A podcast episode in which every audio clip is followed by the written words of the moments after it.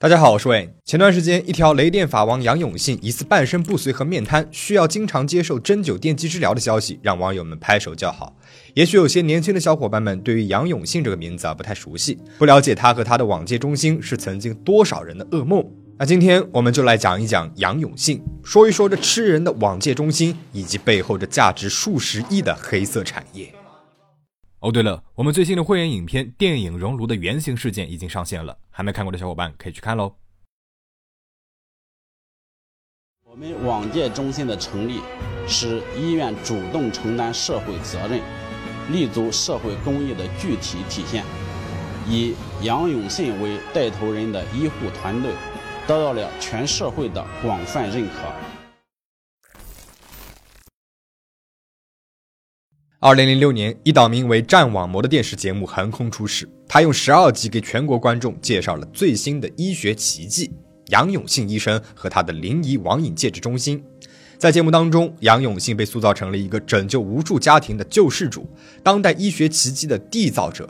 而网络，尤其是网络游戏，是精神毒品，并且把网瘾归结为了一种精神疾病。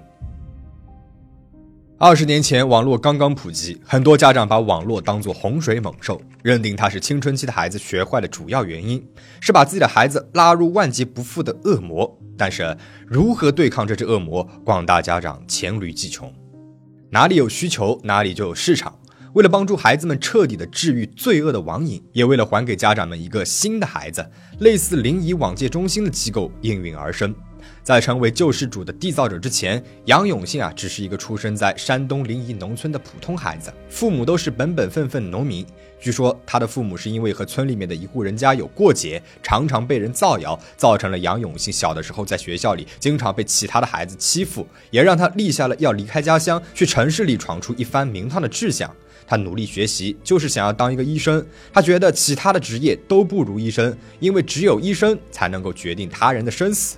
一九八二年，二十岁的杨永信考上了山东沂水医学专科学校，成为了村里面在那个年代少有的大学生，也逐渐与父母断绝了来往。在大学四年里，他学临床专业，特别爱研究精神病人，爱钻研心理学。在大学里的他嘴很甜，总是一副笑眯眯的样子，和老师同学呢也都相处的不错。毕业之后，他如愿以偿的进入了临沂第四人民医院工作。临沂市第四人民医院，又称临沂市精神卫生中心、临沂市精神病医院，可以说是杨永信梦寐以求的一个地方了。进入了医院之后，不满足于自己的大专学历，他又自考上了济宁医学院，拿着本科学位，大摇大摆地回到了临沂市四院。杨永信的故事到这里是农村的孩子靠努力实现理想的励志剧，似乎和后来雷电法王的恐怖情节不沾边。实际上，此时的杨永信并不开心，他不满足于做一个毫无背景、资历平平的小医生，他的野心驱使着他急迫的想要有能够变现的医学成果。可惜的是，从一二十年来，还是摆脱不了庸常。命运的改变往往只是在一瞬间。这一天，临沂寺院的一间诊室里面传出来了不寻常的吵闹声。他凑过去一看，原来是一名中年人跪在了地上，拉着他的同事的裤腿，泪流满面的苦苦哀求着：“救救孩子吧！”他开始以为呢是什么不治之症，没有想到家长说自己的孩子患上了网瘾，整天沉迷于游戏，荒废人生。杨永信在上网查询和到处打听之后，发现认为自己的孩子有网瘾要治疗的家长数量极其的庞大。看着在诊疗室角落里放着的那一台 DXRA 电休克治疗仪。杨永信瞬间找到了属于自己的财富密码，于是，在二零零六年一月，他在临沂寺院内挂牌成立了临沂网瘾戒治中心，简称网戒中心，一步步成为了父母眼中的救世主和孩子眼中的雷电法王。为网戒中心造势的第一步，自然是要进一步的制造焦虑。只有本科学历的杨永信一转身成为了杨教授。他说：“网瘾不仅是一种精神疾病，还是一种认知偏差和人格缺陷。它不仅会造成孩子玩物丧志，还会摧毁孩子的人性，激发他们内心的野兽，因而孩子才会有不听话、对父母的管教进行抵抗等种种表现。网络是足以把天才变成魔兽的怪物，所以让已经变成魔兽的孩子不上网还没有用。治疗的根本是要重点的矫正孩子的性格缺陷。”然后他声称自己探索出了一套永性模式，即心理、药物、物理与工于并行的治疗方法，声称治愈率高达百分之九十六。我们从较之性格缺陷入手，把父母纳入同步诊疗对象，颠覆了江山易改，本性难移，清官难断家务事等传统观念，创建了集生物治疗。行为矫正、军事训练、心理点评、亲情重建等百余环节的特色治疗模式。杨教授敢说，家长们呢就敢信。他们不仅信了，还趋之若鹜。《战网膜》这档节目更是一举把杨永信推上了神坛。节目于二零零八年二月首次播出，原定五集，前五集的名字叫《战网瘾》。由于反响强烈，又拍摄了七集，于同年的七月播出，同样火爆全国。在节目当中，大家认识了从事精神卫生工作已经二十七年，曾经还荣获过特殊津贴的精神科专家杨永信，还亲眼的见证了现代医学奇迹第十三号诊疗室，又被称为行为矫正室。从镜头里面可以看到，这些孩子在刚到网戒中心的时候十分的叛逆，他们有的朝工作人员挥舞着拳头，暴力倾向满满；有的呢则大声的斥骂着父母亲人，甚至动手打人，态度是极其的恶劣嚣张。就是这些看上去中毒很深的青少年，经过杨医生几十分钟的治疗，出了诊疗室的门口，立刻有了判若两人的改变。他们变得安静顺从，态度诚恳的认错，声泪俱下的忏悔。于是，一家人再次相拥，上演了孩子父母亲情感天动地的画面。这个画面瞬间是打动了无数家长，他们奉杨教授为救世主，就是砸锅卖铁也要把孩子送去给杨医生矫正一下。孩子被送去矫正的原因各异，有的呢是因为打游戏，有的是因为早恋，有的仅仅是因为不听话、胆敢反抗父母，而更有甚者，天才黑客的女友因为男友要和她分手，就把男友给送去治疗；已经成年独立的网店店主被父母指责玩物丧志，被送去了治疗；一名大学女学生因为家里人反对她和男友谈恋爱，就把她绑去治疗。那么总的来说，病人的年龄从十岁到三十岁不等。成年的、未成年的、上网的、不上网的，都有可能会被送去杨教授那里进行脱胎换骨。当然，杨医生的妙手回春可不是免费的，矫治费用是每个月六千元，一个疗程是四个半月，每一次送进十三号室还要额外加钱，前前后后一个疗程啊要花上三万元左右。国家统计局的数字显示，二零零八年我国城镇居民人均可支配收入是一万五千七百八十一元，农村居民人均可支配收入只有四千七百六十一元，可见四个月三万块这个价格还是很贵的。再加上很多孩子因为病根深重，被杨教授判定需要多个疗程的治疗，还有的呢则被送进去了第五次、第六次，前前后后进过临沂网戒中心的病人最少有六千多名。也就是说，杨永信依靠着网瘾治疗就敛财千万。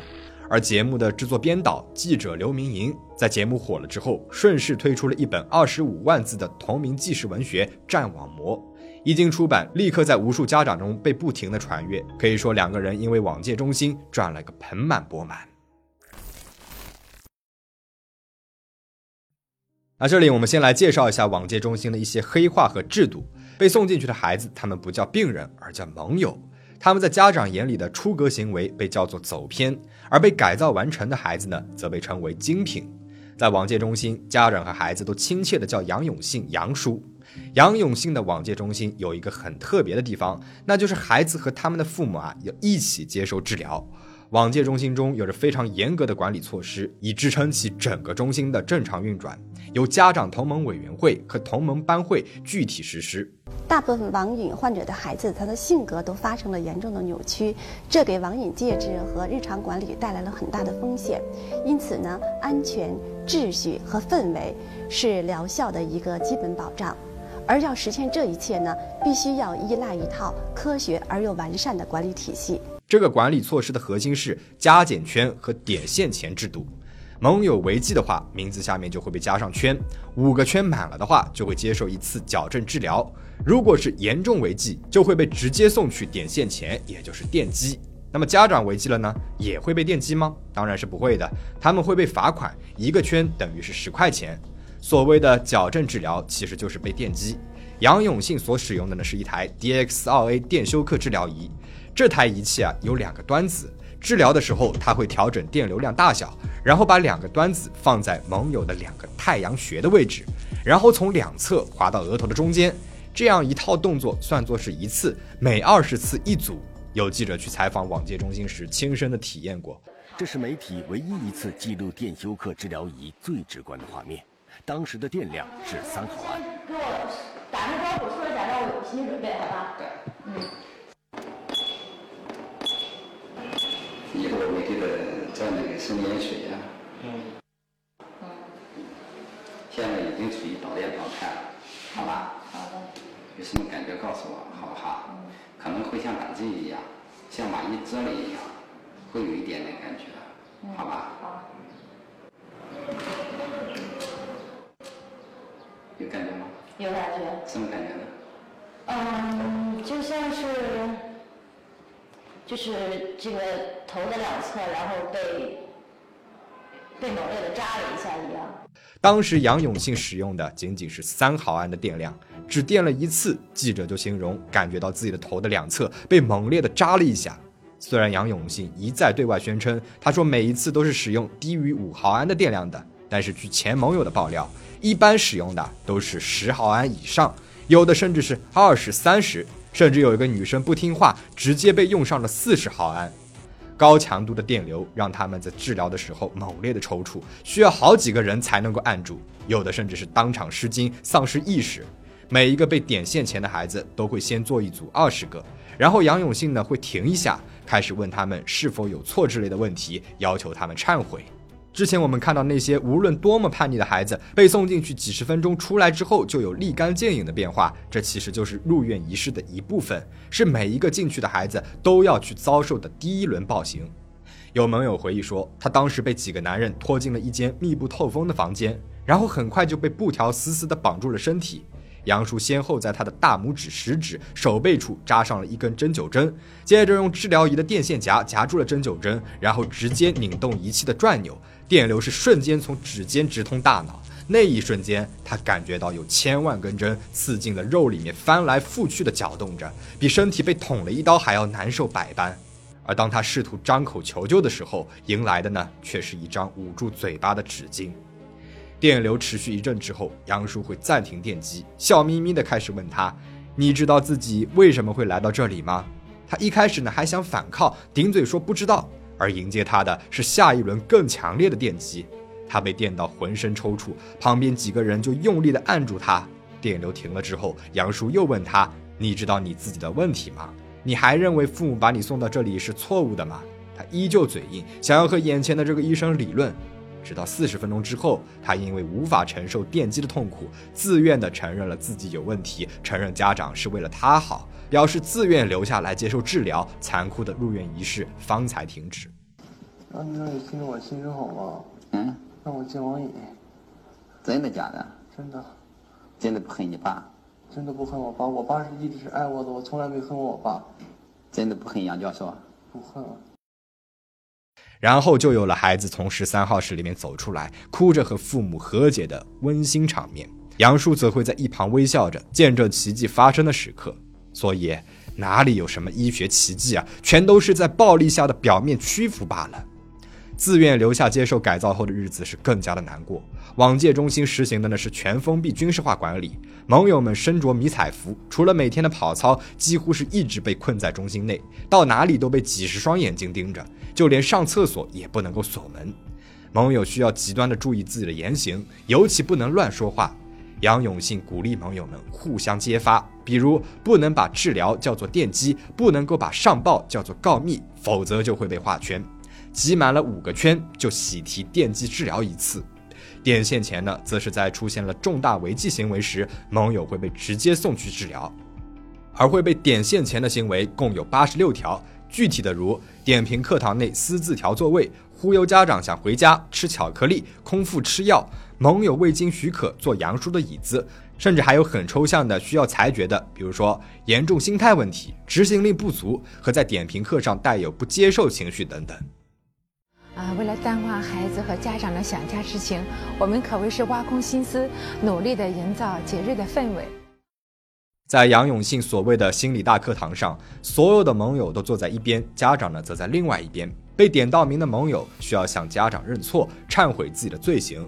如果有盟友胆敢不配合，说出反抗的话，甚至是威胁要自杀，都会被称为矫情和挑战永信模式，会被直接抓去治疗。电击还不够，杨永信还会给孩子们吃听话药，具体是什么药，我们没有找到确切的资料，只是据盟友所说，吃完了之后，整个人一整天都是昏昏沉沉的，全身无力，如同行尸走肉一般。随着网戒中心的火爆，引来了各路媒体对永信模式的围观。二零零九年五月，中国青年报对杨永信进行了专题报道，第一次公开质疑了他的治疗是否对孩子有害。二零零九年八月十七日，央视的新闻调查栏目播出了名为《网瘾之戒》的专题节目，镜头里边一边是杨永信信誓旦旦地说电击治疗绝对安全，未成年人可以放心使用，谦逊地暗示自己做的是功德无量的事情。而一边呢，是北京安定医院的专家说，抽搐型的电休克治疗是极端手段，因为不人道，早就被业界给淘汰了，而且绝对不可以使用在未成年人身上。医学上确实存在着一种叫电惊厥疗法的治疗手段，手术过程和电击类似，用于治疗严重的狂躁症和抑郁症。做这个手术呢，需要全身麻醉，而且手术之前必须全面体检。手术完之后，患者会有意识模糊、记忆丧失、心脏功能受损等风险，并且未成年人是不能做这类手术的。而杨永信的网戒中心在不做体检、不打麻药、不管有病没病的情况下，直接用电流刺激未成年人大脑，一次治疗动辄几十分钟、一个小时，号称是电击疗法，是厌恶疗法。但是其性质与虐待是没有任何差别的。在被记者问到临沂寺院有没有非抽搐型的电休克治疗的时候，杨永信说有的，但是真的没有办法用在网瘾孩子身上。为什么呢？他笑着解释说，因为必须让他产生一种不舒服的体验，才能够产生效果。你们医院是有可以不给病人造成痛苦的这种电休克治疗仪的，但那个仪器还真的没法用在这个孩子身上，因为那个仪器没有这个低剂量。刺激的这样一个功能，那也就是您治疗的手段就是要引起他们的痛苦，对吗？必须让他产生一种不舒适的体验，才能产生效果。如果没有这种不舒适的体验，就很难实现这样一个效果。换言之，他就是要故意引发孩子的痛苦，用肉体上的极端痛苦让孩子们听话。之前我们说过，临沂网戒中心里面不仅有孩子，还有他们的家长。那么，家长们知不知道电击治疗的存在呢？知不知道电击对孩子们可能造成的伤害呢？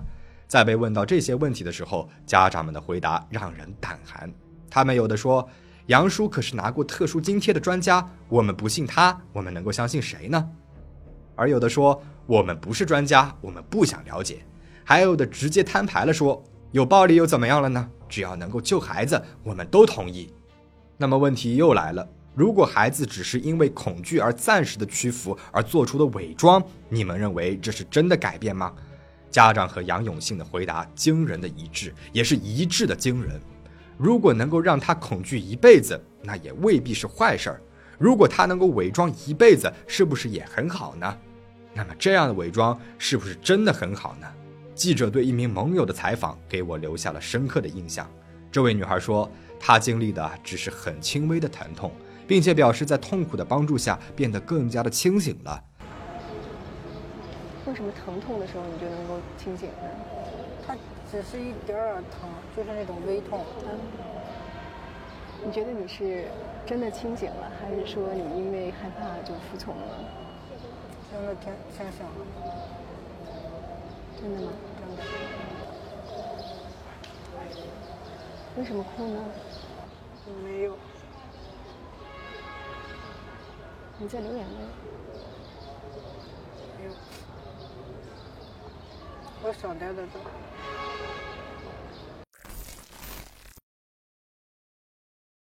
在《网瘾之戒》播出之后，舆论开始质疑起了永信模式，尤其是在杨永信的神器 DXRA 电休克治疗仪被国家认定为非法产品，早在网戒中心开门的六年之前就被吊销了生产执照后，越来越多的前盟友现身说法，控诉网戒中心对他们造成的肉体和精神上的严重损害。而更让他们难过的是，他们当中的许多人，或是被父母欺骗入院，或是被父母强行绑架来的。网戒中心有自己的机动队，他们负责捉拿不听话的孩子们，有的跑到离家几千公里外的城市，也还是会被抓回网戒中心。而当他们向父母偷偷的诉说治疗的疼痛，表示想要回家的时候，父母则会让他们好好的改造，不要矫情，一切都是为了他好。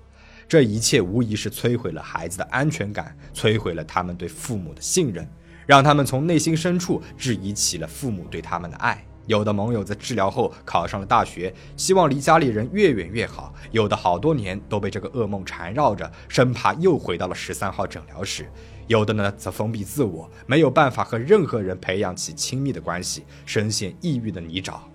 可以说，网络没有摧毁他们，他们的父母联手杨永信摧毁了他们。然而，二零零九年的舆论只是让杨永信的神器被收走了。之后，他又换了一台 G 九八零五型低频电子脉冲治疗仪，继续电人，还扎上了针。最初有人计划在五年以内建两百个类似的机构，培养两百个杨永信，三万名学员，慢慢把这个模式过渡到普通的高校，在学校内建立专门机构。万幸的是，舆论的质疑没有让这一切发生。但是，临沂的网戒中心依旧在招生，生意依旧火爆。而更加魔幻的一幕发生在二零一六年的一月十日。新闻报道的七年之后，那天在网戒中心成立十周年的纪念会上，很多领导和各路专家一起出席了庆典。杨永信被称为“灵魂的工程师”，家长们更是给网戒中心送去了牌匾、送锦旗，而各路专家呢也齐刷刷的出场致辞，为永信模式背书。次年，二零一七年的一月六号，国家互联网信息办公室把《未成年人网络保护条例》当中的网络成瘾改为了沉迷网络。同时新增，任何组织和个人不得通过虐待、胁迫等非法手段从事预防和干预未成年人沉迷网络的活动的条款。